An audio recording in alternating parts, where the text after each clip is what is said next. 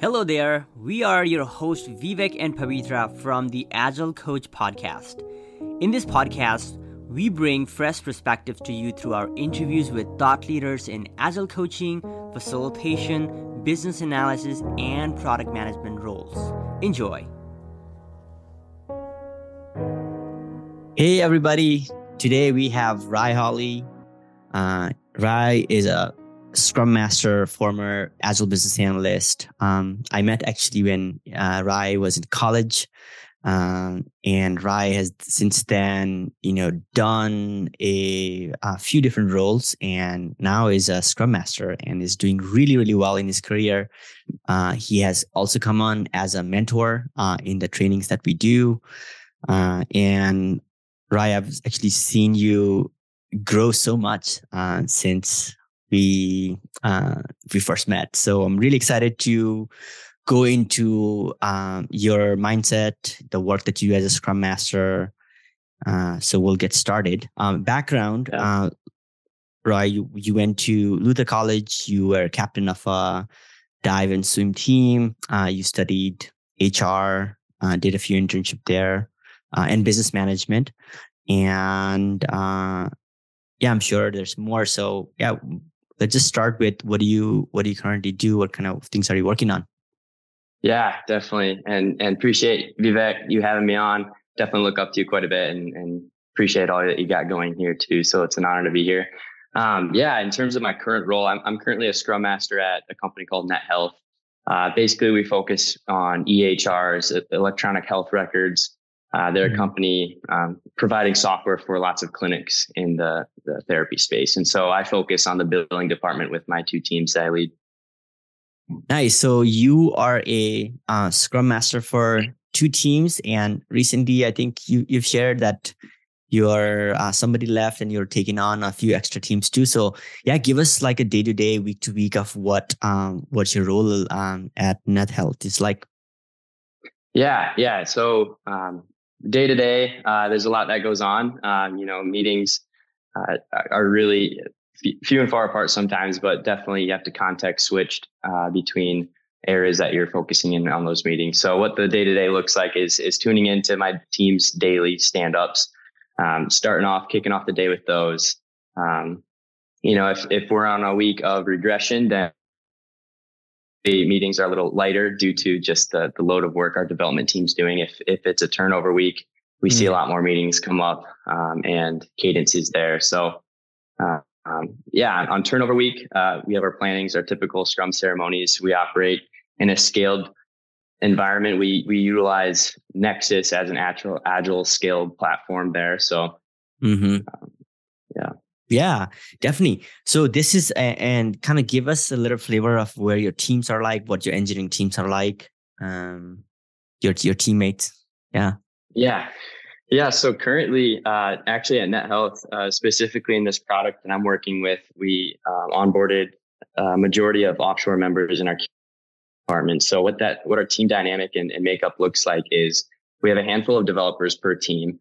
But the majority of our QA is offshore. So we have to work within a time box, basically 8 a.m. to 2 p.m. Eastern time. That's the time we get with them. So we try to utilize that and be as effective as we can be. Alongside the QA and devs that we have our designated product owner on each team. Nice. So that's what you're doing right now. So let's kind of hear your transition story. So you studied business and HR. And walk us through like how you kind of why you wanted to go to the tech side and what you did to land your going to business analysis first. Yeah, it's a great question, and I actually studied HR/English. So English was a degree I graduated in as well, alongside business management. So what's always interested me and drawn me towards just working with people and teams has been that interpersonal and leadership type qualities that I see throughout. And I've had that experience, just as you mentioned, just captaining teams through college. And I really like that. I like camaraderie. I like working with others and really lifting up others, seeing the talent and value that they can bring to the table. So Initially, I was looking down HR route, interested in recruiting, kind of identifying people's skills and talents and where they could best line up at a company. Mm-hmm. But I gravitated towards that leadership role, and it really, it was, I was appealed to it because, I could help teams out. I could really be a servant leader and change agent, as many people say, in Scrum Master roles. Mm-hmm. And also learning those hard and technical skills where you can truly see the value you're adding and bringing and identifying the gaps to bettering teams. Yeah. So, right, in my conversation that I remember, you're in beginning of your senior year, you've had a lot of things going on. And I walked you through the track of what it takes to, break into tech. And I was really impressed. I actually didn't know if you're going to do that, but I was really impressed on how you prioritize your learning and actually like really made it happen. So if you can kind of walk us through like your mindset, how did you actually create time, space for learning, going through so many new stuff, and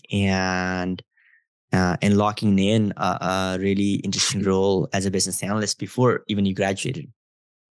Yeah, definitely. We'll dig into that. So for me, starting senior year, I made that pivot.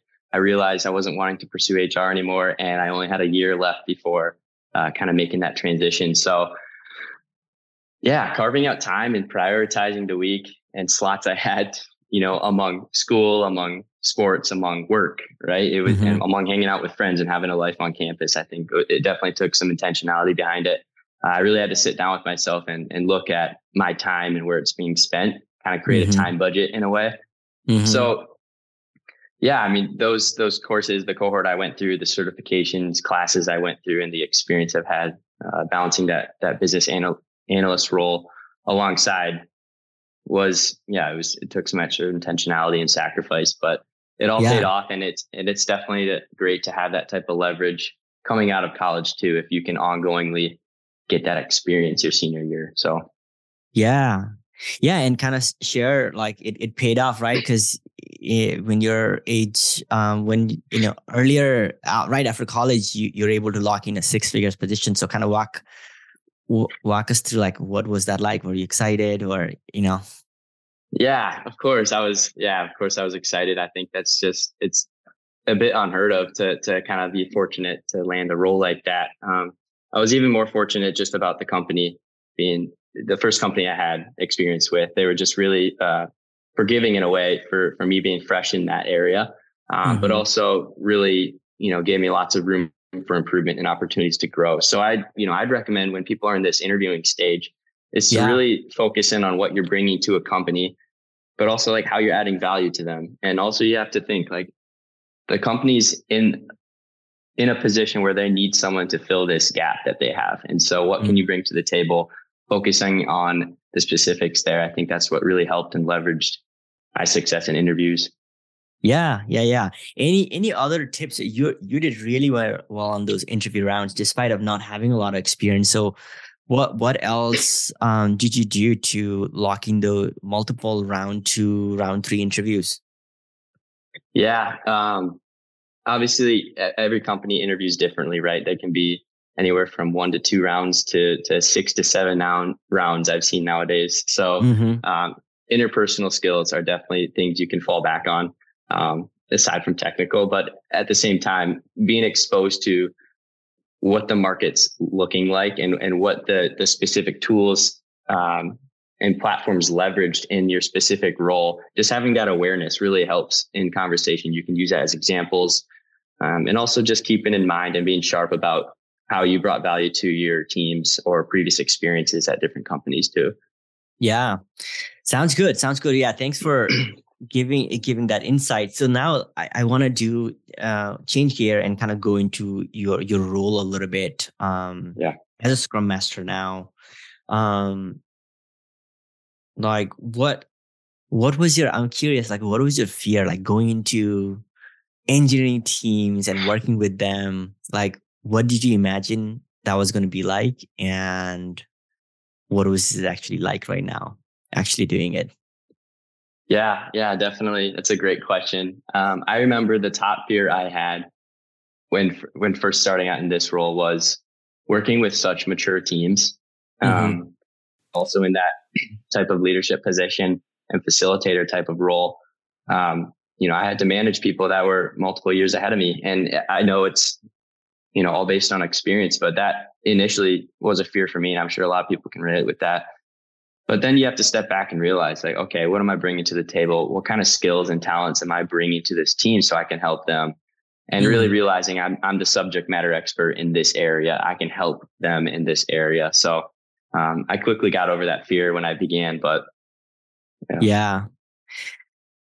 Yeah. And I want to go into, you know, you're a servant leader. You are helping, launch these new teams, removing or helping remove impediments for the team. Like, what do those impediments look like in your roles? Yeah, impediments can come in the form of many things, especially in this day and age. I think we'll just talking about my teams and what impediments look like. It could be anything from, you know, a failed server or a database or some technical blockage that our developers experiencing. So that could simply mean connecting that individual with a subject matter expert that can help troubleshoot it. That could be an example of an impediment. Another thing could be, you know, say an escalated issue comes to a team. How do you prioritize it? What's our work process and workflow look like to prioritize it correctly? That sometimes looks like an impediment as well. And you can step in there and really direct that. Yeah. Right. I'm curious, like, what's your, because you're in a really interesting space. You're working with engineers and quality assurance folks out in India. Your business team is here. You've got your customers are here. So how did you, let's say you hear something like an impediment on a daily stand up. So how do you go about researching, learning, preparing, and then facilitating those meetings? Like, what was your process like? Yeah, that's so if something is brought up there, it's a great time to bring it up because that's something that happens on a day-to-day cadence, right? Usually first thing in the morning. So if something gets brought up either on the QA side or our engineering side, troubleshooting, what that looks like is, first of all, seeing where they left off and how far they got before the issue came up. And then taking that and going to a subject matter expert who may have more insights into it. If it's something I can handle, then doing the research myself and providing that solution. But it's typically connecting the dots or, you know, part of my role is actually submitting tickets to, we have a software that we use to submit tickets and basically track, updates and like just commentary about this issue that's happening. So part of my role is submitting tickets and following up and monitoring those. Just being on top. Yeah. Sounds good. Yeah. And another role is you're facilitating different meetings. I want to do a deep dive around a retrospective. I'm just curious, how do you prepare for a retrospective? How do you facilitate those for your teams? Yeah. So retrospective for us, we work on our iteration is a 2-week process. So at the end, the retro is the event, the Scrum ceremony that closes the sprint, right? And so what we're trying to get out of those retrospectives are at least one actionable item, right? And through that process, we're asking questions like what went well, what didn't go well, how could we improve? And recently, it was actually just this last week, I ran a retrospective for one of my teams that were juggling a lot of priorities, had a lot of things in the air, a lot of balls in the air. So really staying tunnel visioned on some of those priorities was the best and most effective way for that team to progress. So the template I used and focused on is something called a North Star. So if you're familiar with that, it's basically like the team should just choose one vision. What's our top priority? What's our North Star that we can be working towards? And so really dwindling that down. Okay, what is it? Identifying it, moving on to how is it going with it? Just open-ended question. How do people feel like this is going? And then digging a little deeper and then trying to figure out, okay, what are we coming across? What's preventing us from delivering this right now? Right? What's preventing us from getting this project across the line and then finding an action item from that. So it's kind of peeling back the onion layer in a way when you get to those larger projects. Yeah. Yeah.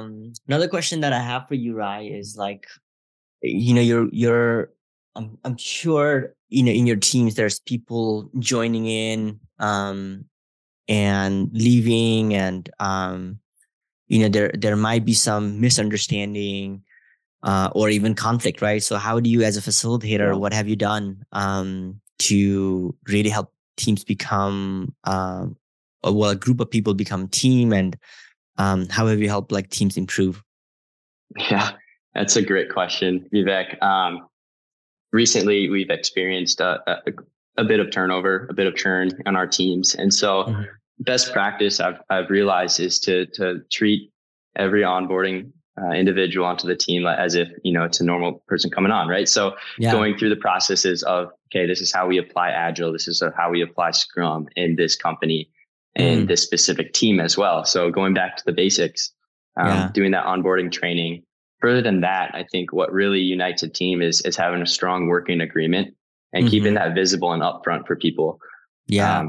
Whether that's pinned to a Slack channel or brought up every retrospective, that, and also aside from that working agreement document, I've noticed having definitions of ready and definition of done really laid out really prevents workflow hiccups or impediments that happen. You can go back to that and look at it. Are we following this? Yeah, 100%. Let's see. So now you're already a Scrum Master. You're doing all kinds of things. You're learning all kinds of things, right? Yeah. So what are some things that you would share with yourself, like, you know, senior year, right? Obviously, you worked extremely hard. You prioritized. You did multiple rounds of interviews. But what advice would you give it to yourself when you are like studying and planning to become a BA and a Scrum Master, if anything you can think of? Yeah, thanks for that question. I think when retrospectively, when I look at in terms of where I was stressed out about all the things out there in the role that you need to be fluent and effective with and understanding fully, right? So I guess one piece of advice I'd give to myself would be, you know, have grace with myself and my learning. IT and tech, it's always growing. It's always changing. Every company's almost on the cutting edge, right? There's new things coming out all the time. Yeah. So, you know, while it's important to learn all the tools out there that can help you succeed in your roles, at the same time, we're continuously learning, right? Even in my role right now. Yeah. Yeah. And, last question, Rye, is like, what's advice do you have for, you know, really yourself as a current Scrum Master for, if you are like, you know, really doing A+, like what are your aspiration that you want to do to kind of grow in your role, or what are you doing right now? Yeah. Yeah. Something I'm doing right now that I've been a lot more intentional about since joining this company has been, not settling in the systems and ways in which the teams work. So bringing new ideas to the table and doing some part of my role is providing potential shifts or new perspectives to how we could be doing a certain process previously to be more effective at it. So staying on top of like my knowledge in this space so I can best bring that value to the team I'm working with right now. Nice. Yeah. Yeah. Right. Thank you so much for your point of view. I really appreciate this. Cannot wait to do another part where we can do a deep dive on some of these topics. But thank you so much. I really enjoyed the conversation, man. Likewise, Vivek. Appreciate you having me on. All right. That's a wrap with this episode. Thank you for listening till the end. We hope these podcasts are providing value on your Agile journey. If you haven't visited our website, theagilecoach.com, we highly suggest you for other courses and supporting material on your journey. You can also get access to our self-paced courses or learn more about the live training that we provide to become a Scrum Master, product owner, product manager. With that, we will see you on the next episode. Love and best wishes from the Agile Coach.